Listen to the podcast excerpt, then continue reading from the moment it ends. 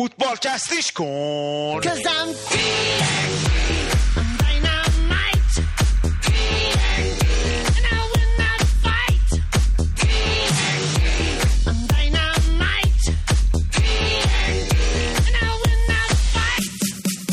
سلام به فوتبالکست این هفته خوش اومدید من رضا هستم با گودرز و بابک و شایان این هفته هم در خدمتتون هستیم اول از همه توی لیگ انگلیس از هفته بیزوی چلسی میگیم توی آلمان براتون تیم هندی تعریف می‌کنیم. توی ایتالیا از تاثیر مافیا ناپ در جریان بازی ناپولی و فیورنتینا میگیم.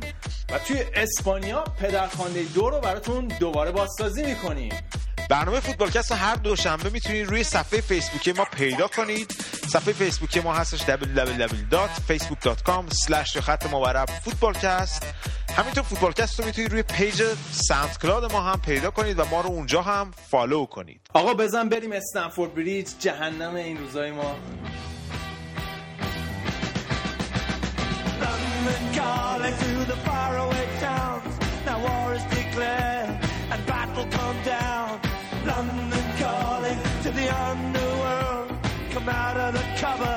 You boys and girls. London calling. Now don't look to us. خب بازی این هفته انگلیس رو از استنفورد بریج شروع کنیم که اتفاقات زیادی افتاد رضا هفته تلخی بود براتون هفته تلخ دیگه عرض کنم دیگه هفته بیزوی شده بود دیگه این اواخر کجا بریم از کجا شروع کنیم از بازی با اتلتیکو شروع کنیم که من فکر کنم تابون بازی رفت دادین که گل نزدی تو خونه حریف آره به حال اون نتیجه دست پای چلسی رو بسته بود. نتیجهش این بود که چلسی با 6 تا مدافع رفت توی زمین و وقتی ما گفتیم 6 تا مدافع روی page ما هم گفتن نه اینا position اشون فرق می‌کنه مدافع نیستن. ولی خب یه بازیکن مثل آسپیلیکوتا مثل لوئیس خب اینا طبیعتا اینا دفاعن هافبک تهاجمی نیستن و فکر کنم استفاده از آسپیلیکوتا توی هافبک راست غافل‌گیر کننده ترین نکته این ترکیب چلسی بود. جایی که بعد آسپیلیکوتا فیلیپ لوئیس رو مارک می‌کرد و در حالی که یه چشمی به حمله داشت و بیشتر توی کارهای دفاعی کمک می‌کرد. و نکته عجیب برای من این بود که توی بازی که چلسی باید خیلی سریع از فاز دفاعی به فاز حمله منتقل می‌شد بازیکنایی مثل اسکار و شعله روی نیمکت بودن. هازارد هم مصدوم بود یه جورایی دیگه. آره هازارد اصلا روی فرم نبود و آمادگی بازی به نظر من نداشت و همونطور که دیدیم توی حمله یه جورایی کند بود و توی دفاع گلایی که چلسی خورد بخش عمدش نتیجه عدم یارگیری و ادین هازارد بود. و دیدیم هازارد چجوری دو بار یار مقابلش رو ول کرد و نتیجهش این شد که اتلتیکو به گل اول رسید و سرنوشت بازی به نظر من فرق می‌کرد. اگر چلسی یک هیچ بازی رو می‌تونست توی نیمه اول تموم کنه. ولی خب وقتی یک یک شد بازی بعد اینجا یه اعتبار اساسی به اتلتیکو مادرید بدیم که به جای اینکه بشینن عقب و دفاع کنن در حالی که تیمشون می‌تونست با همون نتیجه یک یک بره به مرحله بعدی اومدن خیلی شجاعانه و با شدت و حدت بیشتر به دروازه چلسی حمله کردن. آره واقعا به قول یکی از بچه ها بیزهاشون متورم باد برای بازی فینال. استراتژی مورینیو دید چجور دیدی تو این سه بازی اخیر؟ ببین من انتظارشو داشتم مورینیو دفاعی تو این بازی بره ولی خب دیگه نه تا این حد. به حال استراتژی بود که تو دو تا بازی اخیر یه جورایی جواب داده بود و من یه مقاله جالب راجع به این استراتژی توی روزنامه گاردین میخوندم. از قول دیگو تورس خبرنگار الپایس که زمانی که مورینیو توی رئال مادرید بود خیلی از نزدیک دنبالش می‌کرد و می‌گفت مورینیو توی بازی بزرگ هفت فرمان داره که به بازیکناش میده و اینا رو توی ب- و این هفت فرمان بازیکن رئال می‌گفت. اول اینکه بازی رو تیمی می‌بره که کمتر خطا کنه. دوم اینکه فوتبال به نفع کسی که باعث تقریبا بیشترین خطا در تیم مقابلش بشه. خطا منظور اشتباهه. آره اشتباه. و خارج از خونه به جای اینکه برتر باشیم مهم اینه که از اشتباهات حریف استفاده کنیم. هر کس که توپ رو داره احتمال اشتباه کردنش بیشتره. هر کس کمتر توپ رو داره پس احتمال اشتباه کردنش کمتره. هر کس که توپ رو داره میترسه هر کس که توپ رو نداره پس قوی تره. فکر کنم تک تک این بند بند این هفت فرمان رو می‌تونستیم تو این دوتا بازی اخیر چلسی ببینیم. ولی چلسی... اگه نگفته بودی مورینیو گفته من فکر کنم ثمره داشت گفته. ببین اگر چلسی یک کم شجاعانه تر به توی بازی رفت به میدون می‌رفت توی شبی که خیلی شب اتلتیکو مادرید نبود یکم فشار می آوردن می‌تونستن گل بزنن. خیلی با آرامش بیشتری می‌تونستن بازی استمفورد بریج رو شروع کنن. ولی دیدیم که یه جورایی چل... تیم چلسی به نظر من از لحاظ عصبی اصلا آرامش ندارن. مخصوصا با صحبت اخیر بازیکن‌ها و صحبت هازارد که فکر کنم دیگه اوجش بود بعد بازی میشه به این نکته پی برد. حالا ما که می‌گفتیم توی گل نزنی چلسی نقش هافکای پشت مهاجم هم مهم هستش. همه به ما توپیدن اما به نظر می‌رسه که خود مورینیو همین اعتقاد داره و انتقادش از هافکایی که پشت مهاجم بازی می‌کنن نشون میده که این هافکا اون بازی که اون می‌خوان رو نمی‌تونن انجام بدن. به غیر از ویلیان البته. آره به حال این هافبک تهاجمی قرار بود نقطه قوت چلسی باشن تو این فصل. و درست از وقتی که توی ماه ژانویه خانماتا چلسی فروخ فرم اسکار خیلی افت و خیلی بالا پایینش زیاد شد از اون بازی به بعد. و اگر اسکار می‌تونست فرمش رو نگه داره یا چلسی حتی خانماتا رو نگه داشته بود چلسی انقدر توی این بازی کوچیک امتیاز از دست نمی‌داد و توی فاز تهاجمی انقدر دچار سردرگمی و عدم خلاقیت نبودن. این سردرگمی تو بازی با نوریچ هم کاملا مشهود بود رضا. آره دقیقا. یه بازی بود که من احساس کردم دارم بایر مونیخ رو نگاه می‌کنم. 80 درصد مالکیت توپ. همینجوری پاسکاری می‌کردن به همدیگه و میادن جلوی دروازه و عدم برنامه و عدم کشندگی توی حمله اینجوری اینجوری میشه گفت. باعث شد که بازی سف سف تموم بشه. البته چلسی بدشانس هم بود. دو تا تیر دروازه زدن. ولی خب خیلی چلسی تیم بیدندونیه توی فاز حمله. حالا باید ببینیم فصل بعد با خریدایی که مورینیو می‌کنه و کسایی که نمی‌خواد و میفرسته برن استایل بازی چلسی هم تغییر می‌کنه یا نه؟ این فصل که به نظر می‌رسه فصل بیجامی برای چلسی بود. بریم ببینیم منچستر چه خبره.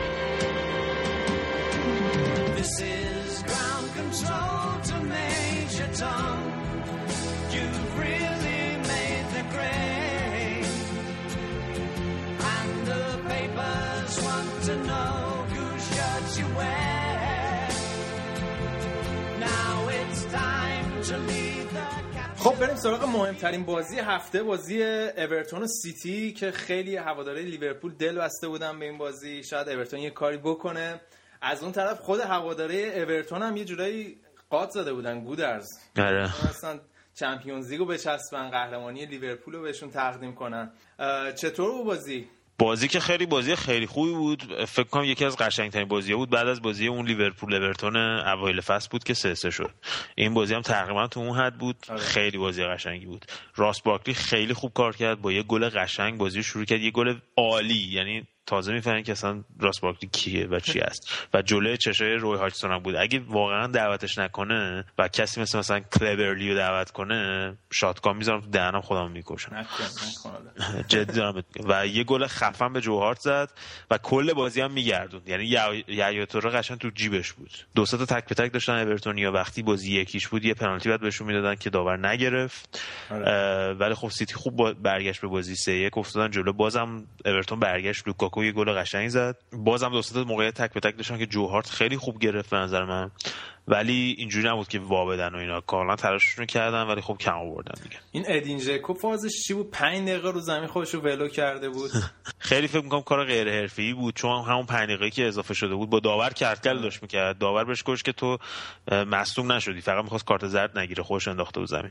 گفته بود که بهش گفتش که من نمی‌ذارم دکتر رو بیان. اونم همینجوری افتاده بود رو زمین. پنج دقیقه وقت طرف کرد و اگه تو اون وقت اضافه اورتون گل می‌زد قهرمانی سیتی از دست رفته بود. من نمی‌دونم واقعا این چه کاریه. حالا گودرز من یه آماری داشتم نگاه می‌کردم. ما اینقدر این دمیکلیس و شکلاتیش می‌کردیم در برنامه های فوتبال کست بنده خدا خیلی آمارش هم بد نیست توی لیگ برتر. آره تو لیگ خیلی خوبه. ما اون بازیه که می‌گفتیم بیشتر راجع به چمپیونز لیگ و اونجا من حذفی بود سوتیاش دیگه. ولی تو لیگ امسال عالی بوده رضا.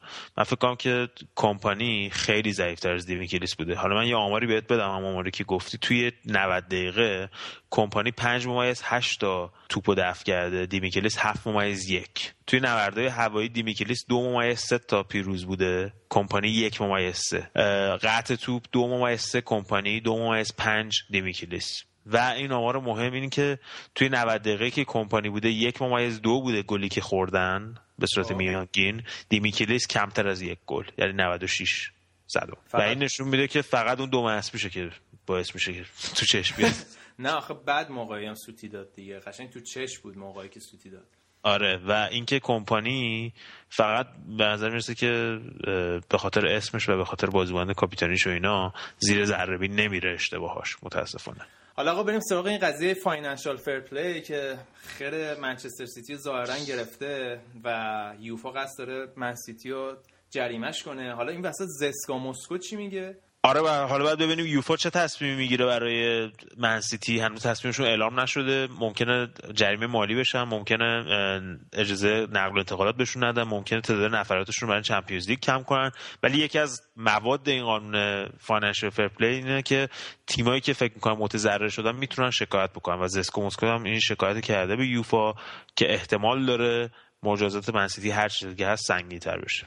آره حالا سیتی که اگه جریمه مالی بشه که خوراکشونه. حالا سیتی بگذاریم گودرز بریم سراغ همشهریاشون و بازی با ساندرلند که مثلا که گاس پویت داره معجزه می‌کنه. از 12 امتیازی که یه جوری غیر ممکن بود امتیاز گرفتن ازش 10 امتیاز تا حالا گرفته. آره دقیقا از وقتی که گفت به معجزه احتیاج داریم معجزه ها که داره اتفاق میفته و کانر ویکام خیلی فرم خوبی داره تو این مدت تو این چند تا بازی اخیر و توی چهار تا بازی 5 تا گل زده و یک assist و رکورد شکنی های منچستر یونایتد همینجور ادامه داره. ساندرلند تونست بعد از 46 سال تو اولدترافورد ببره و نشون میده که ویروس مویز مثل که هنوز اونجا هستش. اما ساندرلند یه مشکلی که داره اینه که یه بازیکن کره ای داشتن که 5 تا بازی ازش استفاده کردن و قراردادش مثل که هنوز ثبت نشده بوده و یه جوری غیرقانونی بوده و لیگ برتر فقط جریمه مالیشون کرد. کسر امتیازشون نکرد. حالا فولام و نوریچ و کاردیف که پایین ماینان رفتن در شکایت کردن به لیگ برتر که باید از ساندرلند کسر امتیاز بشه و به خاطر همین ممکنه که یه جوری موندنشون تو لیگ برتر زیر سوال بره. حالا باید ببینیم چه اتفاقی میفته. حالا یه ذرم راجع منچستر صحبت کنیم. آقا این بعد از برد منچستر همه گفتن این رایان گیگز گواردیولای دومه و جانشین سر الکس. چی شد؟ آخه یهویی بعد یه برد. مثل که اینا هر دوتا قدمی که برمیدارن چهار قدم میرن عقب. آره جالبش این بود که خود رایان هم توی مسابقه بعد بازیش گفت من نمی‌دونم چه اتفاقی افتاده نمی‌دونم چرا اینا اینقدر flat هستن. البته فکر می‌کنم که قلب تپنده منچستر یونایتد توی این فصل وین رونی بوده و واقعا نبودش توی تیم احساس میشه و روی بقیه بازیکنان تاثیر می‌ذاره. کریک و فلچر افتضاح بودن. مثلا رو گلی که ساندرلند زد. فلچر که جلوی سانتر ویکامو نگرفت و کریک که باید لارسن رو مارک می‌کرد که نکردش قشنگ ولش کرد تو محوطه جریمه. و هدو بزنه. کلا این تیم به یک عمل قلب خیلی بزرگی احتیاج داره. رضا. آره حالا بعد ببینیم عمل قلب رو کی می‌کنه. فنخال یا رایان گیگز. صحبت فنخال هم خیلی زیاده. گودرز اه، فکر کنی بیاد. گزینه دیگه روی میز نیست و گفتن بعد از بازی چهارشنبه با هال سیتی احتمالا اعلام میشه و رایان گیگز هم معلوم نیست باشه چون که فنخال می‌خواد کلایورت رو با خودش بیاره به عنوان دستیار اول و احتمالا رایان گیگز حالا که طعم مربیگری رو چشیده به رولی کمتر از دستیار اولی راضی نخواهد و احتمالا میره برای تیمای کوچیکتر حالا مربیگریش رو شروع کنه یا اینکه به عنوان دستیار اول بعد ببینیم که توافق بین باشگاه و ونخال چجوری پیش میره. آره حالا این عمل قلبی که گفتی نیازمند حداقل تعویض 7 بازیکن تو منچستره که فکر کنم بالای 300 400 میلیون برای این خرج داشته باشه. این 200 میلیون بودجه که گفتن و خودشون هم خیلی پاره کردن نمی‌دونم حالا چند تا بازیکن تراز اول بتونم باش بگم با توجه به اینکه منچستر توی چمپیونز لیگ نیست. و نکته دیگه این که لزوما تغییر همیشه موفقیت آمیز نیست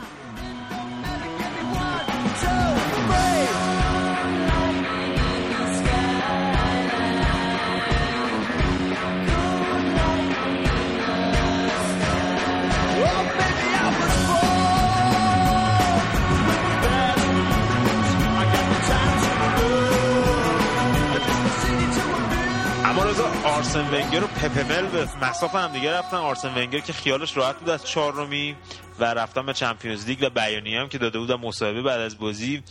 فکر کنم همون copy paste کرده بود از سالهای قبل همون دوباره داشت تحویل می‌داد. ونگر کاپو بالاخره بردن و توی FA Cup هم که هستن. این بازی هم که تونستن ببرن. آره درسته. حالا ونگر کاپو برد اما مسخره می‌کنیم. ولی اگه بخوایم منصفانه نگاه کنیم به قضیه الان آرسنال سه امتیاز همین الان بیشتر از فصل قبل گرفتن و احتمالا فصل رو با یک جام تموم می‌کنن. اف ای کاپ خیلی خوب. به حال جام خیلی مهمیه.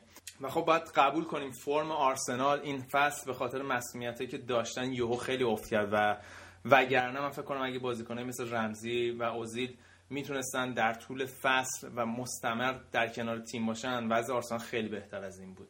من فکر می‌کنم با توجه به اینکه آرسنال این تابستون بیشتر خرج خواهد کرد فصل بعدی فصل موفق تری باشه براشون. و ونگر هم که موندنی شد. آره دیگه ونگر که موندنی شد دیگه. وقتی ونگر کاپو برده دیگه میمونه. و حرف جالبی هم زد گفتش من مال اون نسلی هم که وقتی یه قولی به شما میدم نیازی به کاغذ و قلم ندارم که تا حرفمو ثابت کنم. من پای حرفم هستم. جوون مردیه. فقط خود بازی که نکته خاصی نداشت گودرز به گل ژیرو تونستن یکیش ببرن. لوک ریمی توی ورزشگاه بود. بازیکن بازیکن QPR که به صورت قرضی توی نیوکاسل بازی می‌کرد و این فصل قراردادش تموم میشه. یه بازیکن فرانسویه که فکر کنم خوراک خود ونگره دیگه. آره دیگه. اگه بیاد فکر کنم خط حملهشون خیلی تقویت میشه. و با خرید دیگه. حالا ببینیم رضا ببینیم وسط جدول و پایینای جدول چه خبر بود. اما گودرز نتیجه عجیب این هفته توی بازی آستون ویلا هال اتفاق افتاد که مثل اینکه آستون ویلا بازی رو برد. اول من خیلی باورم نشد بعد از 6 تا باخت متوالی خسته نباشه آقای لمبرت. یادت پادکست اول فصل استون ویلا وقتی آرسنال رو زد تو امارات؟ چی گفتیم؟ فکر گفتیم پدیده این فصل میشن. فلان بعد وقتا دوچار نفرین فوتبالکست شدن. ولی خب تونستن این بازی ببرن و بمونن تو لیگ برتر. یه فصل دیگه هم. سه فصل بدجور داشتن. هال سیتی از اون ور رضا با رفتن آرسنال به مقام چهارم چون توی فینال جام حذفی هستن 100 درصد سال بعد توی لیگ اروپا خواهند بود که فکر کنم خیلی دستاورد بزرگی برای استیو بروز که این تو از دست دو آوردش. اما آقا بریم سراغ وست هم که برای سومین بار متوالی تونستن تاتنهام ببرن. این بیکسن بیچاره مثل که لقبش عوض میشه هر بازی. خیلی باله وقتی که میوازن بهش میگن فتسم وقتی که می‌برن میشه بیکسم خلاصه تونستن این بازی ببرن. خیلی بازی خوبی بود من از طرف وست هم من بازی کامل دیدم. اندی کار خیلی خوب بود. استیوارد دانینگ خیلی خوب بود. ولی نکته منفی این بازی دفاع روز عبه ایستگاهی تاتنهام بود که آدبایور و پاولینیا چرخیدن. عین بالرینا عین عین این بالرینا اه، و خیلی افتاد و توپ از وسطشون رفت. ولی خب کلا تاتنهام اصلا افتضاح بود. کابول هم که همون نیمه اول روی خطایی که روی داونینگ انجام داد چون آخرین نفر بود اخراج شد. و به نظر می‌رسه که تاتنهام و منچستر یونایتد race خیلی نزدیکی دارن برای اینکه نرن به لیگ اروپا. آره دیگه بالاخره این بازیکنایی که تو پاچشون کردیم بالاخره یه فصل جواب دادن. اما بریم سراغ نیوکاسل و کاردیف که کاردیف بالاخره تکلیفش روشن شد. آره دیگه اون نتایجی که به دست اومد و برد ساندرلند دیگه عملا رفت رفتنی شدن. و نیوکاسل هم تونست بعد از 6 تا باخت پشت سر هم ببره. یه سری از هوادارشون هم تو دقیقه 69 69 البته نه به خاطر اون 69 معروف به خاطر اینکه سال 1969 آخرین جامشون رو برده بودن ورزشگاه رو ترک کردن. برای رسوندن صداشون به گوش مایک اشلی صاحب نیوکاسل رسوندن اعتراضش. و لویک رمی هم که آخرین بازیش رو انجام داد و از هوادارا خدافظی کرد با گلی که زد و فصل بعد احتمالا یا به فرانسه میره یا به آرسنال. اما رضا اون یکی تیمی که متاسفانه با کاردیف رفتنش قطعی شد فولام بود. آره به حال خبر خیلی بد بود. برای ما ایرانیا تیم اشکان دژاگی سقوط کرد. حالا امیدواریم فصل بعد یه ایجنت خوب پیدا کنه درش بیاره اون تیم. به حال تیمی که 80 تا گل خوردیم فصل خیلی قابل پیش بینی بود سقوطش. حالا ماگات آوردن یا هر کس دیگر رو می آوردن نمی‌تونست این تیمو به نظر من نجات بده. تیم خانه سالمندان. آره خود ماگات هم تو این بازی اشتباه کرد. دفاع وسط 190 سانتی چپ پا رو گذاشته بود دفاع راست جلو از سعیدی بازیکن تکنیکی و ریزه میزه معلومه دیگه تکلیفش چی میشه. و همونم پدرشون رو در آورد تو این بازی. حالا باید ببینیم فولام توی باطلاق چمپیونشیپ موندنی میشه یا دوباره برمیگردن. توی بازی دیگه هم ساوثهمپتون موفق شد یک هیچ رو ببره با گل دقیقه 92 ریکی لمبرت که روی اشتباه بازیکن سوانزی به دست اومد. ساوثهمپتون رکورد بیشترین امتیاز تاریخ باشگاه رو زد و سوانزی هم احتمالا این فصل توی لیگ برتر موندنی میشه و مربیشون که جانشین لادروپ شده بود احتمالا توی فصل بعدم جای خودش باقی میمونه. ما هم که دوشنبه بازی داریم با خیال راحت من می‌تونم از همه تیم‌ها این هفته انتقاد کنم بدون هیچ ترسی. حالا تا هفته بعد ببینیم چی میشه. اگه باخته باشیم من باید گریه کنم.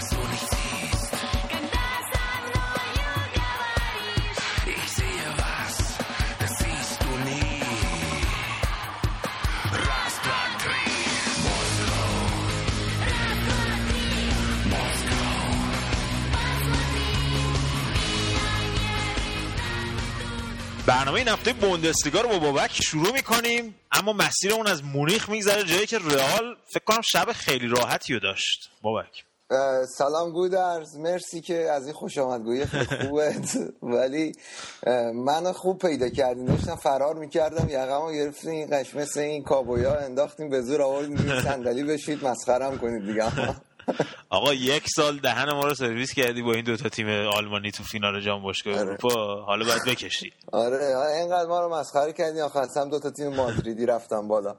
ولی واقعیتش اینه که گودرز من از دقیقه ف- دقیقه سی به بعد خیالم راحت بودش که دیگه بایر میبازه. چون واقعا حق بایر نبود بره بالا. نه تمرکز کافی داشت و واقعا رئال خوشم نمیاد بگم ولی با شایستگی کامل نیمه نهایی برد و رفت بالا. این نتیجه چاریچ البته نتیجه ای نبودش که نشون دهنده واقعیت دوتا تیم باشه. من یه سری از بچه دیده بودم. نوشته بودن که اعتبار بوندسلیگا معلوم رفت زیر سوال و نمی‌دونم به این رفت و اینا ولی خب واقعیتش به این حرفا نیست. اگه به این حرفا بود فصل پیشم می‌گفتیم اعتبار- لالیگا باید می‌رفت زیر سوال. رو هم هشت گل مثلا توی بازی از تیم اول و دوم آلمان تیم اول دوم اسپانیا خوردن. خب خیلی بازی بعدی رو بایان شروع کرد. از رو ضربه اسکای دو تا گل این راموس زد که معلوم بود از اون پنالتی که زده بود به آسمون هشتم عقده داشت هنوز. آره، بالاخره تونست بعد از دو سال چیز کنه خودش رو رها کنه از اون داستان. آره اومد انتقامش گرفت. هم خود کریس رونالدو هم پنالتی از دست داده بود اون بازی. اونم یه جورایی انتقامش گرفت و رکورد لیونل مسی هم زد با دو تا گلی که زد. آره. ولی گودرز حالا خیلی این اومدن به گواردیولا خیلی انتقاد زیاد شده و خب منم خودم به گواردیولا انتقاد دارم. ولی احساس می‌کنم که مثلا هوادارهای بایرن توقع دارن بایرن مثل بایرن هاینکس بازی کنه و این اشتباهه. چون اه، من فکر می‌کنم یه مربی فلسفه خودش رو خیلی بهتر از فلسفه یه مربی دیگه می‌تونه اجرا کنه. یعنی گواردیولا تیمشو برای تی- تیم گواردیولا بچینه خیلی بهتر بازی می‌کنه تا تیم هانکس بچینه. و این ناراحتیش هم خب مشخص بود که اومد گفت بعد مسئولین باشگاه بیان من حمایت کنن و رومنیگه هم دقیقا همین دو سه روز پیش بود اومد ازش حمایت کرد و گفت گواردیولا قطعا خیلی کار بسیار خوبی تو باشگاه ما انجام داده و ما خیلی خوشبینیم با آینده. حالا فکر نمی‌کنی این بردن زود هنگام بوندسلیگا یه جورایی به ضرر بایر مونیخ تموم شد؟ چرا؟ دقیقا. حالا شاید بزرگترین تفاوت تیم هانکس با تیم گواردیولا فرای حالا بحثای تاکتیکی این بودش که تیم هانکس این موقع فصل رو اوج بود. یعنی آماده ترین موقع فصلش بود. ولی گواردیولا دقیقا بعد از قهرمانی خب آمار پاسخگو همه سوالاست دیگه. از ده تا بازی دو تا بازی برده بود تا همین آخر هفته که برد هامبورگو خب نتونسته بود تمرکز تیم رو بعد از قهرمانی و خب نتیجهش هم ما دیدیم. به خصوص این تغییراتی که هی توی هفته های مختلف خب بازی تشریفاتی می‌داد. این تمرکز رو فکر کنم از تیم گرفته بود. یه سری از بازیکنان ناراضی بودن. مخصوصا مولر و گوتزه که جا نیافتادن امسال. یعنی جاشون مشخص نبود اصلا امسال. و گوتزه هم فکر کنم نارضایتیش رو نشون داد تو این بازی با هامبورگ. آره یعنی بعد از خب با اینکه چهار خب این بازی رو برد گوتسم هتریک کرد. بعد هیچ کدوم از گلاش خوشحالی نکرد. مولر خب واقعا ناراحت فکر کنم واقعا شاید بزرگترین ایرادی که بشه به مولر گرفت در مورد بازیکن‌ها عدم استفاده خوب از خاوی مارتینز و توماس مولر بوده تو این فصل.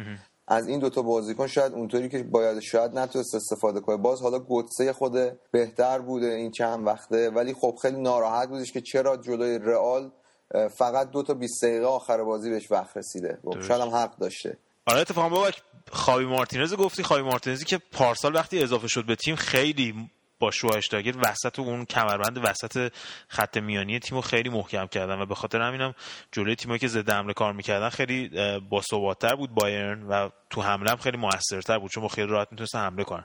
ولی این فصل فکر با این پست و اون منطقه انقدر بازی شد که هیچ کدومشون جا نیافتادن و همین هم باعث شد که جلوی تیمایی که با ضد حمله بازی می‌کنن مثل رئال مادرید رفت و برگشت و دورتموند تو همین مسابقه لیگ این آخر و حتی بازی با منچستر خیلی آسیب پذیر نشون بدن توی ضد حمله ها آره درست گودرز. یعنی به همین بازی هم نگاه کنید خاوی مارتز نیمه دوم که اومد واقعا ضد حمله رئال خیلی بی‌اثرتر شدی. واقعا اون صحنه ای که با گرت بیل توی یه ضد حمله رئال کورس گذاشت و تونست گرت بیل رو بگیره نمی‌دونم دیدی اون صحنه رو یا نه. گویای خودش گویای همه چیز بود و حالا ایشالله سال دیگه فینال تو برلین به قول یورگن اون که دوست داره برگرده ما هم دوست داریم برگردیم فینال تمام آلمانی بشه دوباره.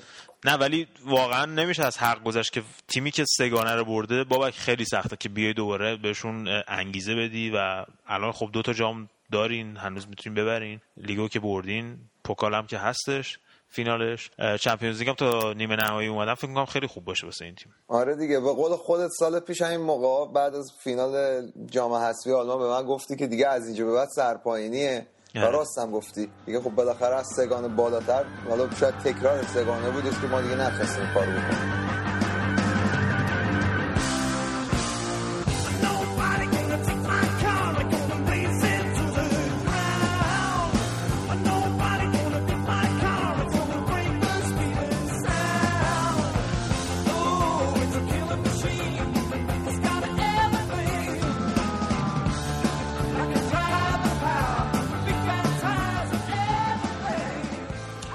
تو این بخش یه سر بریم به سهمیه اروپا سر بزنیم ببینیم تیمایی که تو منطقه هستن چیکار کردن و از دورتموند شروع کنیم. آره دورتموند که دیگه قطعی کرده دومیشه بود در توی بازی خیلی جذاب و پرگل که ما از هافنهایم همیشه توقعی همچین بازی داریم. اه، تونست توی با, با سه دو هافنهایم رو ببره. تو بازی که شاید داور دو تا پنالتی واسه هر دو تا تیم نگرفت. خود به داوری این بازی هم بحث بود. ولی خب گل خیلی قشنگی داشت. گل فرمینیو اول هافنهایم رو جلو انداخت و بعد گروس کروتس یه گل خیلی قشنگ زد مساوی کرد بازی و میخیتاریان و پیسچک توی فاصله خیلی کم بازی رو سه یک کردن. و توی نیمه دوم بود که این وایدن فلر یه لایی از فاصله سی متری خورد بود. خیلی خنده دار آره خیلی وجود لواندوفسکی هم که خدافزی کرد دیگه. آره دیگه لوندوفسکی هم آخرین بازیش توی وستفالن بود یا اینطور که بیشتر خبرگزاری رو دوست دارن سیگنال ایندونا پارک هر دوتا اسمو به این ورزشگاه میگن. اه، و خب خیلی ازش خیلی تحویلش گرفتن و خب بالاخره هفتاد خورده گل واسهشون زده 18 تا گل اروپایی زده رکورد گلای اروپایی دورتموند دستشه. و خب ازش قدردانی کردن. هیچ وقت مثل گوتسه نخواهد شد چون گوتسه یه جورایی مثلا بچه بوده که تو دورتموند بزرگ شده بوده از تو مدرسه فوتبال دورتموند آمده بوده بالا ولی لوندوفسکی یه بازیکنی بوده که لهستان حالا آوردن و خیلی اونطوری وابستگی نداشته که بخوان ناراحت شن از دستش شیر خرس دورتموند رو نخورده مثلا. آره. تو جنگل های دورتموند. آره. آره. اون منطقه آلمان فقط شکلات خیلی خوبی هم داره. حالا از اون طرف شالکم که دیگه 100 درصد رفت چمپیونز لیگ و سومیش رو قطعی کرد. آره البته ممکنه تحت یه شرایطی چهارم بشه ولی دیگه Champions League ش رو قطعی کرد. و خب یه جورایی روی کروز کنترل بود دیگه این آخ هفته های آخر با توجه به فاصله ای که حالا با لورکوزن درست کرده بود. لورکوزنی که این هفته تونست آینتراخت فرانکفورت رو دو هیچ ببره. گودرز یه واقعا ساشا لواندوفسکی یه چیزی که تفاوتی که توی لورکوزن ایجاد کرده واقعا از نظر روانی بوده خیلی بیشتر به نظر من تا از نظر تاکتیکی. یعنی قشنگ بازیشون که نگاه می‌کنی نگار اعتماد به نفس رو به بازیکنان این تیم برگردونده. دست و پاشون یعنی بیشتر باز گذاشته مثلا که خودشون رو نشون بدن تو زمین بدون ترس. البته این هیلبرت هم نبود این هفته. هیلبرت که استاد پنالتی دادن پنج تا پنالتی داده بود تا الان هفته پیش اخراج شده بود. آره. اونم فکر کنم کمکشون کرد. آره گودرز خوب موقعی هم تیم رو اومده لورکوزن. واقعا موقعی که نیاز داشتن که بازیاشون رو ببرن که تو کورس چمپیونز لیگ بمونن. این رتبه چهارم رو پس گرفتن و الان هم حالا دو سه هفته است دارن پشت سر هم می‌برن. با توجه به اینکه وولسبورگ هم داره شونه به شونهشون میاد. این باز این هفته هم دقیقه 90 ایویکا اولیچ یه گل زد تا دو یک اشتوتگارتی رو ببرن که همیشه 15 دقیقه آخر بنده خدا گل می‌خوره. آره یه آماری هم داشتی برایشون. آره اگر 15 دقیقه آخر فوتبال یعنی 75 دقیقه بود اشتوتگار الان تیم پنجم جدول بود. اشتوتگارت ولی خب حالا موندنش قطعی شد. یعنی دیگه تیمای دیگه بهش نمی‌رسن اون سه آره دیگه. ماشاءالله این سه تا تیم آخر جدول تیم جناب آقای داوری و تیم سابق آقای پشمیانفر که انداختنش بیرون و اس ماریو سلومکا تیم هامبورگ ماشاءالله انقدر این هفته دارن پشت سر هم میبازن که دیگه اصلا رقا... عملا رقابت خودشون از بین بردن واسه بقا. ولی وولسبورگ تو بازی که دیبروین و دیبروین خیلی خوب بازی کرد. یه گل زد یه پاس گل. داد. آره. موفق شد اشتوتگارت رو ببره. گلادباخ چیکار کرد؟ گلادباخ هم سه یک ماینس رو برد تا این آگزبورگ هنوز شانس داشته باشه. یعنی واقعا من دیگه نمی‌دونم آگزبورگ هم یکیش براین شواگ رو برد تا براین شواگ دیگه حالا سقوط هم کرده بود. حالا بعد این هفته دیگه می‌تونه به برای چیز به جنگ بازی نسبتا ساده ای هم داره با هافنهایم. این بازی گلادباخ هم با گل و شیرینی و اشک و ناله و اینا تموم شد مثل اینکه. آره دیگه ترشتیگن دیگه رفت بارسلونا دیگه دروازه‌بان 22 گریه. نداره که. خوشحال باشه. نه آخه گلادباخ یه تیمیه که خیلی طرفدار داره گودرز تو آلمان. یعنی حالا شاید مثلا تو ایران خیلی اونقدر نمیشناسنش تیم خیلی پرطرفداریه تیم خیلی پرریشه هم هست و اب- مثل دورتموند بازیکناش خب خیلی تعصب زیادی دارن نسبت به این تیم. به خاطرش دیگه هم بچه است دیگه 22 سالشه بنده خدا. از بچگی هم است که همونجا بزرگ شده دیگه از تو همون تیم آکادمی شده. آره دیگه از همون تیم آکادمی جزو کشفای لوسین فاوره مثل مارکو رویس میمونه. مارکو رویس هم اصلا گلادباخ رسید به, به اینجایی که الان هست. اما وقت این قضیه دو سهمی و نصفی سقوطی هم خیلی جالب داره میشه.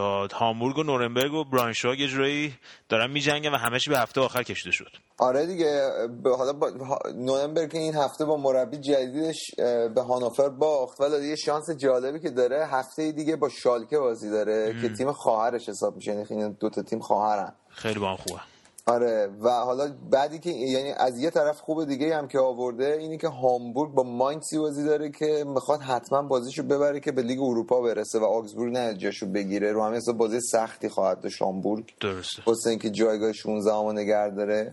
و براونشوایگ شاید مثلا دیگه بشه گفت کمترین شانس داره واسه اینکه به پلی آف برسه. احتمالا هم می‌خورن به اون تیم گریپ فروت مورد علاقه ای بله. بیاد بالا. گرفت خوبه. یه تیم دیگه هم بود. تیم دیگه یه تیمی که تا به حال اصلا نیومده توی بوندسلیگا گودرز. اه، پادربورن یه تیم خیلی قدیمی هم از سال 1907 این تیم فوتبال بوده ولی تا به حال تو بوندسلیگا یک هیچ وقت بازی نکرده. بیاد مثل هوفنهایم به جذابیت بوندسلیگا اضافه کنه.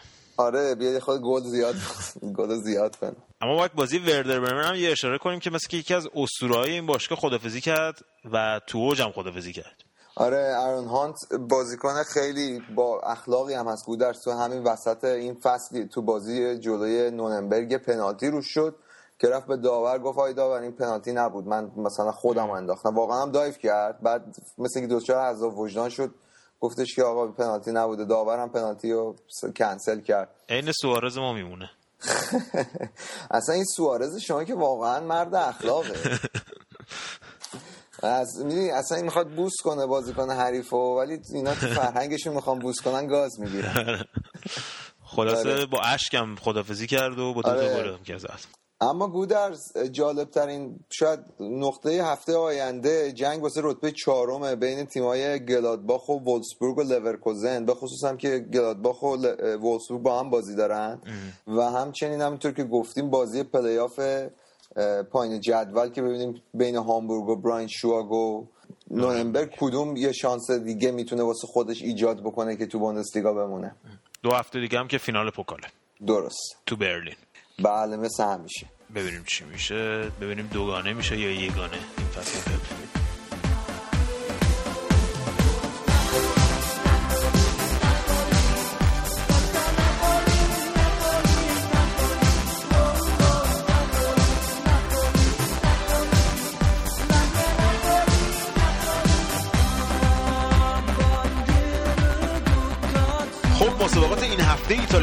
کوپا ایتالیا شروع کنیم شایان جایی که بسیار خونبار بود و عشق منم تونست یه جام ببره. من حتما گفتم این برنامه باشم که در افتخارش سهیم باشم. بله منم تبریک میگم بهت گودرز بابت این کاپی که آقای چاق فوتبال ایتالیا تونست این فصل ببره و خیلی هم بازی فینال و تیمش خوب بازی کرد.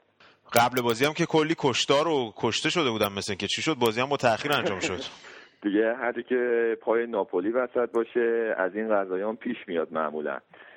این هوادارهای ناپولی که اومده بودن تو صدر شهر بودن سی هزار نفر با هوادار- طرفدارای فیورنتینا سفر کرده بودن به شهر روم و خیلی اونجا رو به هم ریخته بودن شلوغ پلوغ می‌کردن و با پلیس درگیر می‌شدن. پلیس هم اینا رو هدایت می‌کرده که برن تو برن تو استادیوم. یه اتفاقی که این وسط میفته اینه که یکی از اولتراهای اه، هوادار تیم روم. که به طور اتفاقی اونجا محل کارش بوده مشغول کار باغبونی بوده. وقتی که اینا رو می‌بینه مستم بوده شروع می‌کنه به فهاشی و عربده کشی و یه سری مواد منفجره رو ترقه میندازه سمت اینا. هوادارهای ناپولی هم واکنش نشون میدن. این میترسه میدوی میره تو کیوسکش یه اسلحه برمیداره. به سه نفر شلیک می‌کنه. اوه اوه. که یه نفر خیلی سخت از ناحیه سینه مجروح میشه و میبرنش بیمارستان. ناپولی هم که حسابی قاطی کرده بودن میریزن سر اینو اول خل سلاحش می‌کنن بعد انقدر میزنش و چخ میشه میره بیمارستان پیش همون اولی. از این ور حالا یه شایعه تو استادیوم میپیچه که یه نفر به اثر شلیک پلیس کشته شده و اوترای ناپولی نمی‌ذارن که بازی برگزار بشه.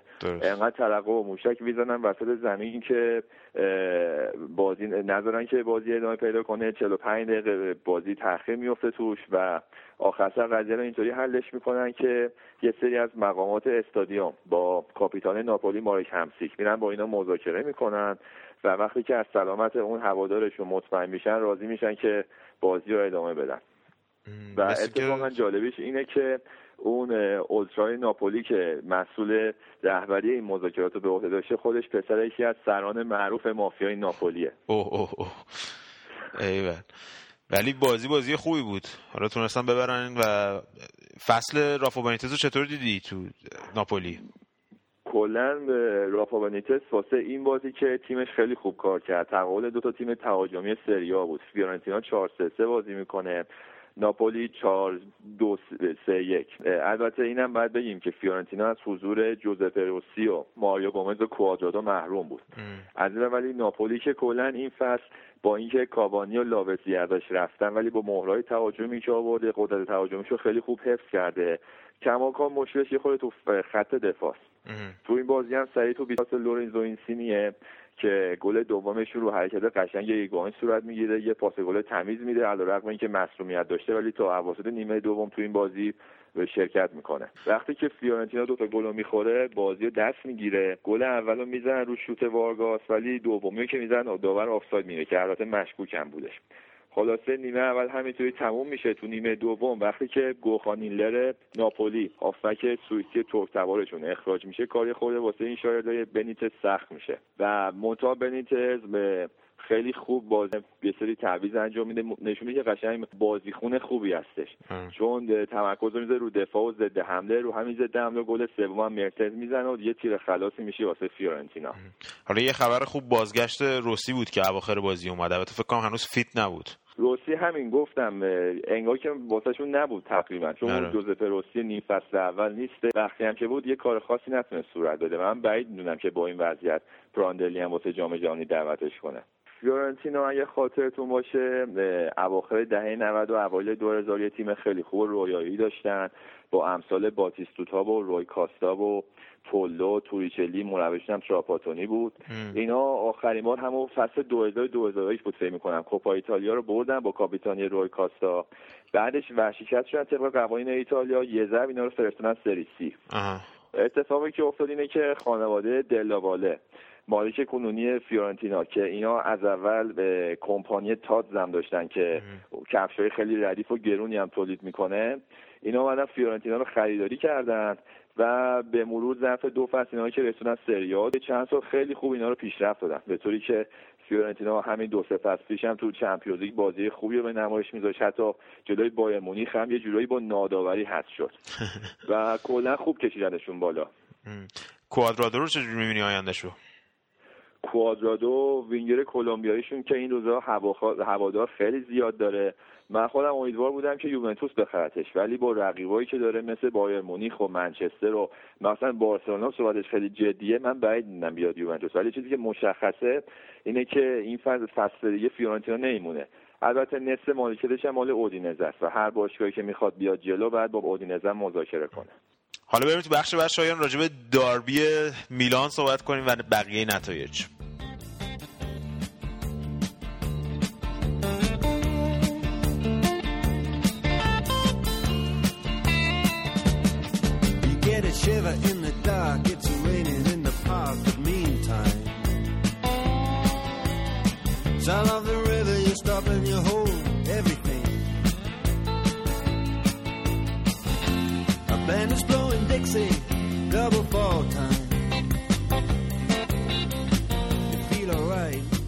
داربی میلان که اگه دیده باشی به تیم اینتر ماتزاری یه بازی نشست رو به نمایش گذاشت که خیلی بی هدف بود تقریبا و بیشتر اصرارشون به روی کار از رو جناین و اصرار رو دروازه بود که پالاسیا و ایکاردی واسهشون گلزنی کنن که به موفقیت خاصی هم نرسیدن. میلان یه برتری نسبی تو این بازی داشتش و رو هم برتری هم تقریبا شایسته پیروزی بودن. رو سانتر بالوتلی و ضربه سر دیونگ تونستن که به برتری برسن و یه ابتکاری که این سیروف تو این بازی به خرج داده بود این بود که برگشته بود به همون سیستم قدیمی میلان آنجلوتی. تیمو 4 3 1 2 چیده بود که طرف تو گذاشته بود اون یه, یه نفر پشت تا مهاجم که بخواد کامبیاسای اینتر رو مهار کنه. که تا حد خوبی هم موفق بودش و نشون میده که یه شمایی از یه مربی بازیکن خوب رو داره به نمایش می‌ذاره. یه جورایی هم موقعیتش زیر خطر بود قبل از بازی. این یه خورده زیرپوستی با گالیانی دچار کنتاکت و تنش شده. ظاهرا گالیانی از اول موافق سیروف نبود و به اصرار برلوسکونی اومده تو باشگاه. و گالیانی هم به محض اینکه هفته پیش دویچ از روم خوردن به شروع کرده بود. یه- سری مصاحبه کردن که بوی رفتن سیروف ازش به مشام می‌رسید. ولی خب سیروف با این برد این هفته هرچی خود جای پای خودش رو مستحکم می‌کنه. ادونی پارما اینزاگی هم که تو میلان سرمربی جوانانه که به نظر من اینزاگی هیچ به امتیاز خاصی نسبت به سیدورف نداره. اونم مثل سیدورف بی تجربه است اگه بخوان همچین کاری بکنن بیمورد فکر می‌کنم. حالا آخرین بازی داربی خاویر زانتی هم بود مثلا که خدافزی هم کرد. خاوی ارزانتی که آره این هفته خبر به خدافزیش رو شنیدیم و خیلی هم متاثر کننده بود. فکر کنم کل سریان ناراحت شدن از شنیدن این خبر. بعد 19 فصل بازی تو اینتر میلان. یه چیزی نزدیک 1100 بازی بازی رسمی. آخر این فصل می‌خواد که دیگه کفشش آویزون کنه به اصطلاح. حالا ما تو برنامه بعدی مفصل راجبش صحبت می‌کنیم که سرگذشتش تو اینتر چجوری بود. آره حالا بریم بخش بعدی راجع به قهرمانی یوونتوس بدون حتی ضربه زدن به توپ صحبت کنیم. خیلی عجیبه. چهار یک تو سیسیل جلوی تیم کاتانیا شکست خورد و قهرمانی دو دستی تقدیم یوونتوسیا کردن. سه هفته مونده به آخر فصل. حالا یوونتوس قهرمان شد ولی یه جورایی تلخ بود این هفته برای یوونتوسیا. آره به من که به شخص خیلی نچسبید البته از ارزش کار کنته چیزی رو کم نمی‌کنه چون تو تاریخ به صد و خوله ساله یوونتوس این قضیه بی‌نظیره که تیم سه فصل پشت قهرمان بشه. و تو زمان هیچ مدیر و مربی این اتفاق نیفتاده بود و کنته یه جورایی معجزه کرده تو این سه فصل با یوونتوس با توجه به اینکه دو فصل پشت سر هم یوونتوس تو سری ها هفتم شده بود. و یه سری صحبت هم میشه که یوونتوس بیرقیب بوده این مدت تو ایتالیا و اینا که من خودم به شخص خیلی قبول ندارم. چون دو فصل پیش که آسه میلان بود تا ماه آپریل هم که رقابت خیلی تنگ و تنگی داشت با یوونتوس و امثال تییاگو سیلوا و زلاتان توش بازی می‌کردن. تو چمپیونز هم رقابت خیلی خوبی اون آسه میلان و بارسلونا داشت و یه جورایی بازیشون سر به سر بود که با بدشانسی هم می‌تونیم بگیم حذف شدن. و امسال هم که روم بود ناپولی هم که همیشه تیم قدری بوده و تو اروپا هم اینا نشون داد ناپولی که چه رقیب سرسختی مخصوصا تو ورزشگاه خودش. واسه همین نمی‌تونیم با این صحبت از ارزش کار کنته تو سریا کم کنیم. اما این بازی با بنفیکا هم هر چیز زدن به در بسته خورد. خیلی هم بد بود. آخر سر هم دعوا شد و دو تا بازیکن اخراج شدن. خب بازی با بنفیکا که یه ناامیدی خیلی بزرگ برای باشگاه بود. البته اینو بگم که بنفیکا هم یعنی تو رنکی یوفا رده شیشمه اه، تیم خیلی سرسختی هم از تو پرتغال هم با اقتدار قهرمان شده. و سطح بازی یولیگ مثلا تو این به- از مرحله یک چهارم به بعدش خیلی بالاست. تو همین یولیگ یکی دو سال پیش منچستر حذف شد. بعد قهرمانش اتلتیکو تو سوپر جام چلسی رو زد. یعنی نمی‌تونیم بگیم که تیمایی که تو یورولیگ بازی می‌کنن تیمای کوچیکی هن. آره. اما با این حساب خب تر- انتظارات از تیم کنته خیلی بیشتر از این بود. به نظر من من که بازی رو می‌دیدم سه تا مشکل عمده داشته یوونتوس که تو اروپا بعدش اینه که تکراری شده این قضیه تقریبا. یعنی همون به همون دلایلی که یوونتوس تو مرحله گروهی چمپیونز لیگ حذف شد به همون دلیل من دیدم که جلوی بنفیکا به در بسته خورد. چی بود اون دلایل؟ یکیش اولیش به نظر من اینه که بازیکنان این به شخصیت قهرمانی تو اروپا رو ندارن. اینا خیلی مثلا وقتی که بازی حساس با تنش و استرس بالا بازی می‌کنن. و مثلا یوونتوس تو این بازی کم هم موقعیت نداشت. اگه بازی دیده باشی لیختشتاینر دروازه خالی بود و دروازه ما توپو نتونست استوب کنه که بزنه تو گل. یعنی یه بغل پای ساده بود. این فقط نشون دهنده یه چیز اونم عدم تمرکزه. که یعنی تو اون شرایط اینا اعصاب قوی ندارن. آماده این شرایط نیست از لحاظ ذهنی. واسه من فکر می‌کنم که تو فصل ترانسفر اینا اگه می‌خوام بازیکنی هم بیارن ترجیحاً یه بازیکن با تجربه باشه که سابقه بازی تو این سطح داشته باشه. از تیم بزرگ بیارن خیلی بهتره. که همین الان ظاهرا صحبتش هم شده نانی از منچستر می‌خواد بیاد الکسیس سانچز از بارسلونا که اینا میگن واسه بالا بردن شخصیت تیم یوونتوس خیلی موثره. دومین مسئله به نظر من همین سه پنج دوی کنته است البته خیلی خورده ای به کنته از این بابت وارد نیست چون خودش هم بارها به طور ضمنی اشاره کرده که دوست دارد 4 3 استفاده کنه ولی دستش بسته است. چون یوونتوس وینگرهای خوبی نداره از جناهی نمی‌تونه نفوذ کنه. همیشه رقیباش جلوش مثلا تو اروپا وقتی می‌خوان یوونتوس رو ببندن راحت دولای خط دفاعی میشن جلوی محوطه 18 قدم خودی. کامل یه یوونتوس قفل میشه. نمی‌تونن نفوذ کنن. و فاصله هم که به مهاجماشون می‌رسه همیشه مهاجم پشت به دروازه است. تا می‌خواد برگره توپشو می‌زنن. دقیقا گال جلوی گالاتاسرای اون تیم دانمارکی هم همینطوری اینا متوقف شدن. و تو این بازی هم دقیقا همین بود. با اینکه میونه می‌دونه در اختیار داشتن ولی اون تیمشون تو اون جلو نوک حمله عقیم بود. زهر نداشت. و بعدیش اینه که آدم از دلش میسوزه که اینا حتی تو بازی با رئال که الان اینقدر با اقتدار رسیده فینال چمپیونز لیگ تو ورزشگاه خودشون خیلی مسلط بودن.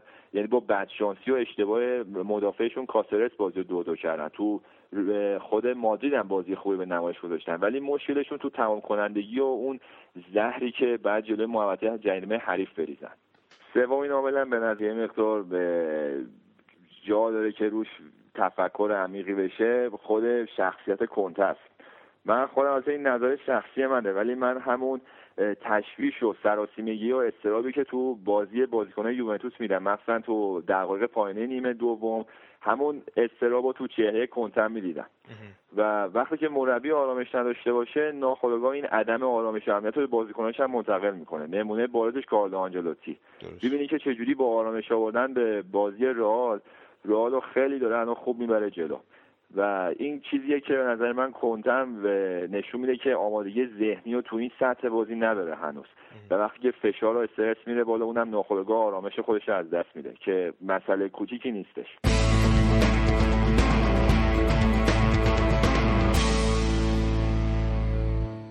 اما شاید بعد یه اعتباری هم به برای های بنفیکا بدیم که وقتی اومدن به تورین رفتن و گرامی داشته اون کشته شدگان واقعی تورین یه ادای احترامی کردن. به یاد قدیم. بله این هفته سالگرد واقعی سوپرگا بود تو سال 1949 که تیم تورینوی قدرتمند اون زمان رو یه جورایی نیست و نابود کرد. تورینو اون ز- اه، تو سال 1906 تأس- تأسیس شده یه سری از بازیکنان یوونتوس از این باشه خارج شدن و تیم تورینو رو تشکیل دادن که بعد موقع جنگ جهانی دوم بعدش اینا تیم اول ایتالیا بودن با اقتدار. و پنج بار پشت سرم قهرمان سری شدن که رکوردیه که تا حالا کسی نتونسته بهش برسه. اینا حتی استخوانبندی اصلی تیم ملی هم تشکیل دادن و با- بازیکناشون واسه یه بازی رفتن لیسبون و با انفیکا بازی کنن. تو موقع برگشت هواپیماشون برخورد می‌کنه به تپه‌های اه، سوپرگا اسم همون واقعه که تو حوالی تورینه. همشون با هم کشته میشن. آه. و یکی از دلایل این که تو دهه پنجاه خبری از تیم ملی ایتالیا نیست همینه. چون تمام بازیکنان اصلیشون کشته میشن تو اون واقعه. حالا صحبت تورینو شد شاید بریم بازی بیمورد هم نگاهی بکنیم چه خبر بوده این هفته. تورینو که این, هفته خوب کار کرد یکی کیو رو شکست داد. وضعیت خوبی هم دارن تو جدول. به همین الان شیشم هم بعید نیست که فصل دیگه برن یورولیگ اگه بتونن الیسیو چرچی و ایموبیله رو نگه دارن نمایش خوبی هم قطعا تو یو- یورولیگ خواهند داشت. جنوا و بولونیا سه صفر کردن. اودینزه توی بازی پرگل پنج سه لیورنو رو شکست داد که دیناتوله دو بار براشون گلزنی کرد. پارما هم دو هیچ سمدوریا رو شکست داد که با گلزنی کاستانه و شلوتو. بقیه بازی هم الان که ما داریم ضبط می‌کنیم هنوز برگزار نشده از جمله بازی یوونتوس که دیگه خیلی اهمیتی نداره. یوونتوس قهرمان شده الان بیشتر جنگ سر سهمیه‌های یورولیگه. چون میلان هم با این برد که به دست خیلی امیدوار شده. تو رده هشتم بعید نیست که بتونه پارما و تورینو رو بگیره خودش رو برسونه پشت سر اینتر میلان تو رده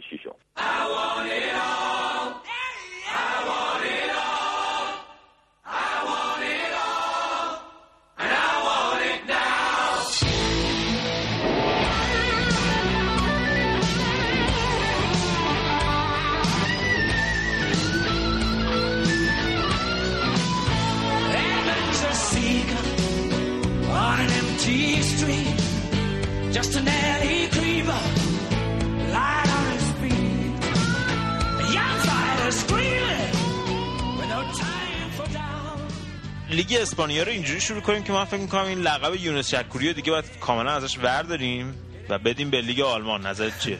دقیقا آره. مخصوصا اگر اتلتیکو مادرید قهرمان بشه. نه دیگه خب بالاخره دو تا تیم اسپانیایی رسیدن به فینال. یه تیم اسپانیایی هم رسیده به فینال لیگ اروپا. یعنی از چهار تا تیم سه تاش اسپانیایی هستن.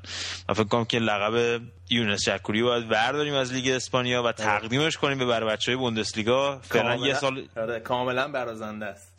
اما رضا بازی لالیگا رو از اتلتیکو بیلبائو شروع کنیم. باسکیای عزیز و تیمی که خیلی هم دوست داشتنیه. خیلی هم بازیکنای بزرگی تحویل داده به دنیای فوتبال تو این چند سال اخیر. با هدایت دوباره ارنستو والورده که به تیم خودش برگشته بعد از چندین سال تونستن برگردن به چمپیونز لیگ. آره خیلی جالبه. والورده توی مصاحبه مطبوعاتیش گفته بود هیچ دنباله خوب نیست. منظورش سیکوئل فیلم بود. مگر گادفادر دو. ولی فکر کنم بازگشت خودش به اتلتیکو بیلبائو حتی از گادفادر دو هم بهتر باشه. چون خیلی موفقیت بزرگی به دست آوردیم. پس برای اولین بار توی 16 سال اخیر میرن چمپیونز لیگ گودرز چی شد؟ اصلا رفت از این تیم اول. ببین والورده اول یه background کوچیکی ازش بدم یه تاریخچش رو بهت بگم. والورده این شاگرد کلمنته و کرایوف بوده و اولین شغلش هم توی تیم بی اتلتیکو بود. اتلتیکو بیلبائو. و از تیم بی رسید به تیم اولشون و- و موفق شد توی سال 2005 این تیم رو تا رتبه پنجم بیاره بالا که تا اون موقع بالاترین مقامشون توی لیگ اسپانیا بود. ولی همون سال مدیر اتلتیکو بیلبائو عوض میشه. سیاستش در قبال باشگاه این بوده که نمی‌خواسته هیچ پولی خرج کنه و می‌گفته ما باید با جام اینترتوتو از طریق جام اینترتوتو بریم یوفا کاپ و از اون طریق موفقیت کسب کنیم. ولی والورده می‌گفته باید بازیکن جدید بگیرن و جالب ترش اینجاست که پایین یکی از پایین ترین حقوقات توی لالیگا رو می‌گرفته و مدیر جدید گفته که باید حقوقتو کاهش بدی. و یه جورایی وقتی قرارداد جدید رو بهش دادن توف سربالا بوده دیگه. اون اه. رد می‌کنه و میره دور دنیا. آره دیگه. و از موفقیت هایی که به دست میاره توی این مدتی که توی اتلتیکو بیلبائو نبوده این که اسپانیول رو به فینال یوفا کاپ می‌بره. با اولمپیاکوس سه بار قهرمان لیگ یونان میشه و فصل پیش توی هفته چهاردهم والنسیا که رتبه دوازدهم بوده و به رتبه پنجم میرسونه. و یه جوری. تیمو نجات میده. و اتلتیک بیلبائو هم تو این مدت مربیای مختلف عوض کردن. از بیلسا و کلی مربی دیگه به هیچ جایی نرسیدن عملا. فقط نکته که در مورد بیلسا بود این بود که فونداسیون تیم خوب گذاشت. یه چیزی گذاشت که والورده بتونه روش بسازه. و یه برتری که اتلتیکو بیلبائو نسبت به سایر تیم‌های لالیگا داشت این بود که خیلی بازیکن از دست ندادن. فقط یه لورنتا رو از دست دادن که اونم با جایگزین کردن یه بازیکن اسم آدریس. که خیلی بهتر از لورنتا است به نظر من و مربی هم خیلی بهش اعتقاد داره تونستن جاشو پر کنن و تونستن لیگو تو اینجای جدول تموم کنن. فقط یه نکته دیگه هم بگم این که بارسا تا حالا دو بار با والورده تماس گرفته. یه بارش بعد از رفتن گواردیولا بود و بار بعدیش هم همین پارسال بود قبل از اینکه تاتا مارتینو بیاد. ولی خب والورده عشق اتلتیکو بیلبائو بود و وقتی قرارداد بسته بود حتی بارسلونا هم رد کرد. ولی اگر فصل بعد جایگزین تاتا مارتینو شد اصلا تعجب نکنید حالا صحبت بارسا رو کردی رضا. بارسا هم مساوی کرد توی بازی نامید کننده و طرفدارای بارسا خیلی نامید شده بودن ولی نتایج جوری به رقم خورد که دوباره امیدوار شدن یه جوری. حالا نه تنها تماشاگرشون نامی شده بودن خود مربیشون جو گرفته بود. این تاتا رو خودزنی شدیدن پرداخته بود. گفته بود من فصل دیگه باید برم و اصلا به من نباید دیگه دوباره شانس ولم کنی. آره خیلی بازی بود که مسی 28 امین گلش رو زد توی لیگ این فصل. دقت کنید که مصدوم بود. آره مصدوم بود. اصلا فصل ناموفقی داشت و الان گلاش با دیگو کاستا برابر شد. و خب بازی هم با گل مسی جلو افتادن تا اینکه دوباره گل خوردن یک یک شد. ولی با اومدن فابرگاس یه جون دوباره خط بارسلونا گرفت. ولی بعد شانس بودن. توی دقیقه 92 بود فکر کنم گل دوم خوردن دو دو شد. ولی امیدها به نظر من کاملا برای بارسا از دست نرفته با توجه به نتایجی که روز یک شنبه به دست اومد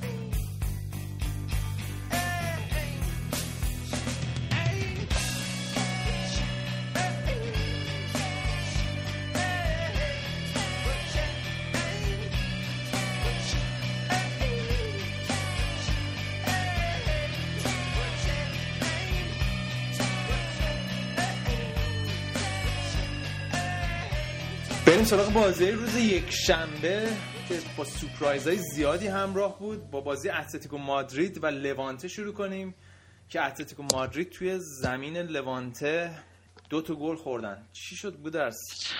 زمینگیری شدن. یه ذره بد شانس بودن. البته گلر لوانته خیلی خوب کار کرد تو این بازی رضا. فکر کنم که یه ذره خسته بودن از بازی وسط هفته. بالاخره خب بازی خارج از خونه بود. نسبت به چلسی هم تو بازی هفته قبل کمتر استراحت کرده بودن. چون که بازیشون دیرتر از چلسی انجام شده بود. بعد از اسپانیا اومده بودن انگلیس. از انگلیس برگشتن دوباره اسپانیا. و این بازی هم دوباره خارج خونه بود. توی لوانته بود. و گل به خودی فیلیپ لوئیس یه جورایی خیلی عصبیشون کرد بعدش. یه ذره اضطراب داشتن که سریع به گل برسن. یه سری هم دعوا موا تو این بازی بود. دیگو کاستا با سیسوکو چند تا دعوا داشتن. مشت و لگد و اینا. شانس آورد که اخراج نشد. البته لگد نداشت دیگه. من دارم یه ذره چیز می‌کنم.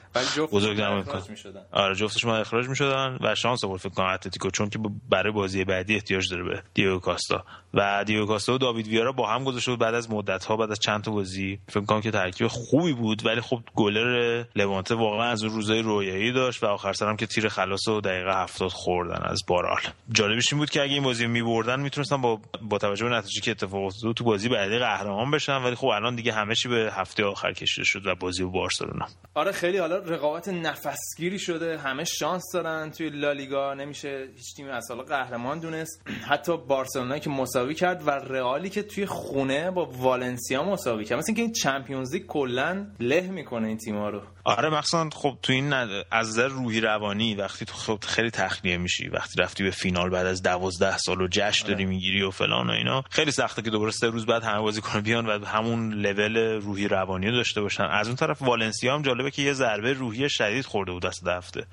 چون که بازی رفت و که از سویا توی لیگ اروپا دو هیچ باخته بودن اومدن سه هیچ تو خونه داشتن میبردن که سویا دقیقه 90 اینطورا بود که یه گل زد و سه یک سویا رفت بالا به فینال رسید. و من فکر می‌کنم که والنسیا خیلی از نظر روحی تخلیه شده باشه واسه این بازی ولی خب اومدن و خیلی خوب کار کردن. و گل اولم والنسیا زد جرمی متیو زد بعد سرجیو راموس یه هد خوب زد طبق معمول این بازی اخیر.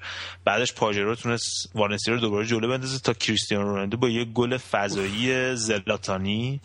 به سبک زلاتانی آره. از اون لگدای کنفویی بود. خلاصه تو دقایق آخر تونست که هنوز شانسای رئال برای قهرمانی زنده نگه داره. و رئال اگه بتونه همه بازیاشو ببره و بارسلون اتلتیکو مادرید رو ببره تو بازی آخر رئال می‌تونه قهرمان بشه.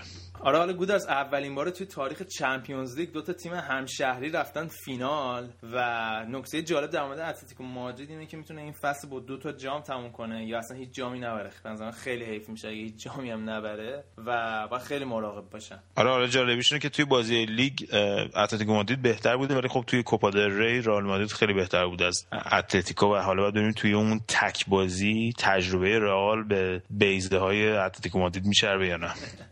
آره فقط یه نکته که هست این بازی فینال Champions League خیلی برای هواداره اتلتیکو مادرید مهمه. چون اینا از وقتی یادشون میاد اینا توسری‌خور هواداره رئال بودن و تو انگلیسی میگن بهش laughing stock یعنی مسخره هواداره رئال بودن. و همیشه اتلتیکو مادرید عادت داشته که بازی بزرگ و توی اون لحظه توی آخرین لحظه ببازه. فکر کنم خیلی مهم باشه برای یه لحظه نقطه عطفی توی تاریخ اتلتیکو مادرید می‌تونه باشه این بازی آره رضا حالا ببینیم امسال اتلتیکو مادرید که ما پیش بینی کرده ببینیم مثل دورتموند میشه امسال می‌تونه غولو بکشه و به سرنوشت دورتموند دچار نشه و بتونه جامو ببره بالا یا نه حالا رضا بریم به نتایج بیمورد هفته هم یه نگاهی بکنیم تو قسمت بعد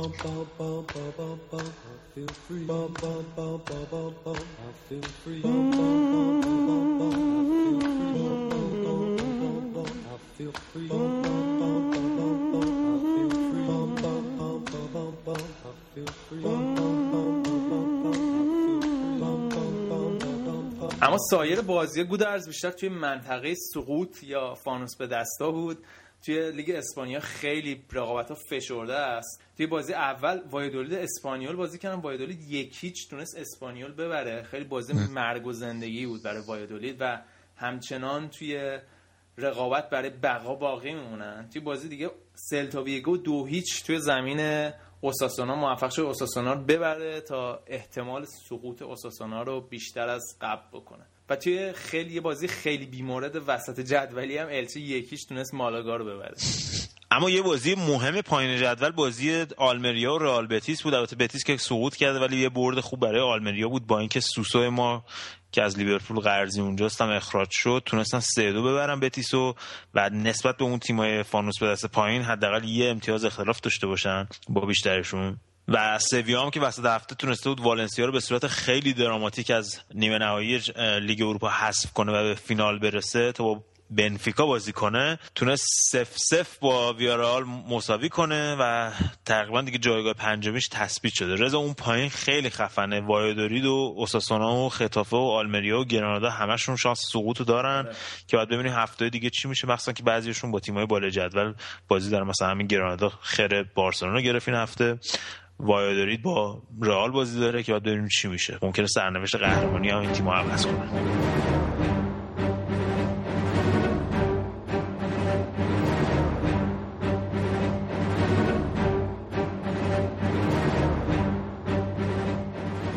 خب رسیدیم به بخش نقاط روشن و تاریک هفته. اول از همه بریم سراغ نقاط روشن. اولین نقطه روشن هفته صعود اتلتیکو مادرید به فینال چمپیونز لیگ بود. تیمی که از اول مورد حمایت فوتبالکست بود. و با بودجه اندک و با غیرت بسیار بازیکناش موفق شدن از پس چلسی بر بیان و برن فینال. از اون طرف سویا بنفیکا با حذف کردن تیمایی که یه تریلی بعد اسمشون رو می‌کشید موفق شدن به فینال یوروپا لیگ برن و ثابت کنن که فوتبال فقط پول و اسم نیست.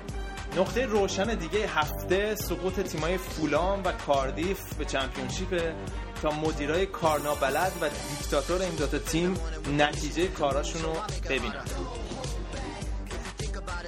و اما نقاط تاریک هفته. اولین نقطه تاریک هفته درگیری های پیش از کوپا ایتالیا بود. بازی فینال که کشته و زخمی و کلی تلفات بر جا گذاشت و واقعا من نمی‌دونم تو قرن 21 چطوری ما هنوز می‌تونیم این صحنه ها رو ببینیم. اما تاریک ترین نقطه هفته برخورد تماشاگرای اتلتیکو مادرید با دیوپ بازیکن سیاه شرده لوانته بود که متاسفانه در مقابلش ادای میمون رو در آوردن و اتفاقاتی که دنی آلوز بهش اشاره می‌کرد تو دوازده سالش توی اسپانیا هیچ وقت ندیده کم رنگ بشن متاسفانه در عرض یک هفته پررنگ و پررنگ تر شدن.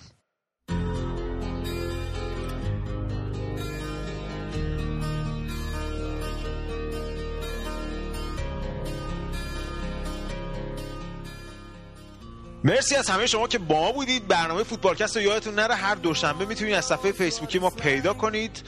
صفحه فیسبوکی ما هستش www.facebook.com slash خط مورب فوتبالکست. فوتبالکست رو همینطور می‌تونید روی SoundCloud هم پیدا کنید و follow کنید. اگه smartphone یا تبلت دارید هم می‌تونید app SoundCloud رو دانلود کنید که مثل که تو ایران فیلتر نیستش. فوتبال وسط هفته رو از دست ندین. بازی ایتالیا رو ببینید. اگر خیلی بیکار هستید چون کلا هیچ موردی نداره توی لیگ انگلیس اما بازی آستون ویلا و منچستر سیتی خیلی حساسه. می‌تونه که قهرمان این فصل رو مشخص کنه. فصل داره به آخر می‌رسه. در هر صورت اگه تیماتون برندن یا بازندن با ما باشید تا آخر فصل. فینال Champions League داریم و این یک دو هفته آخر. و در آخر هم آهنگ Behind Blue Eyes با اجرای Limp Bizkit که اصل آهنگ مال Led Zeppelin ه رو براتون می‌ذاریم. تا برنامه بعد خدا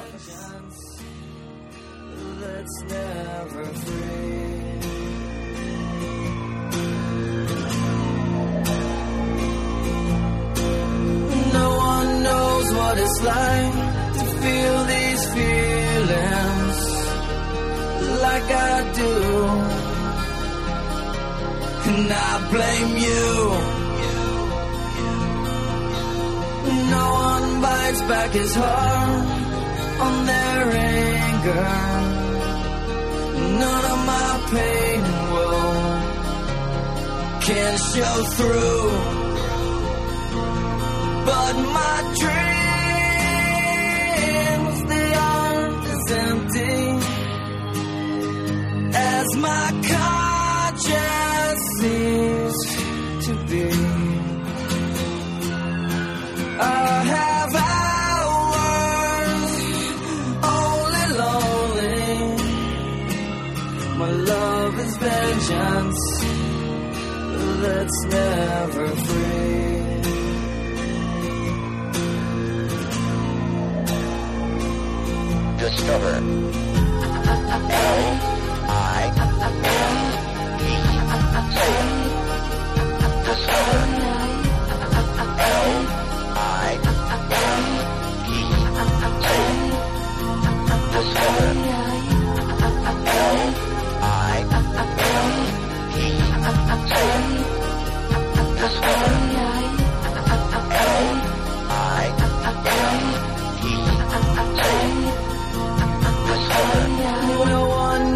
what it's like to be mistreated, to be defeated behind blue eyes. And no one knows how to say that they're sorry. And don't worry, I'm not telling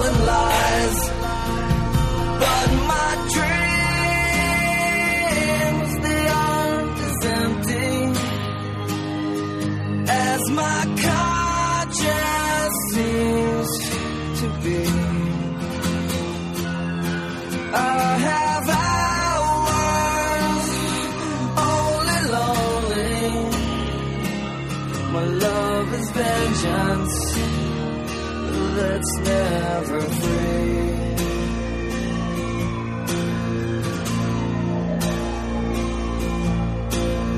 No one knows what it's like to be the bad man, to be the sad man behind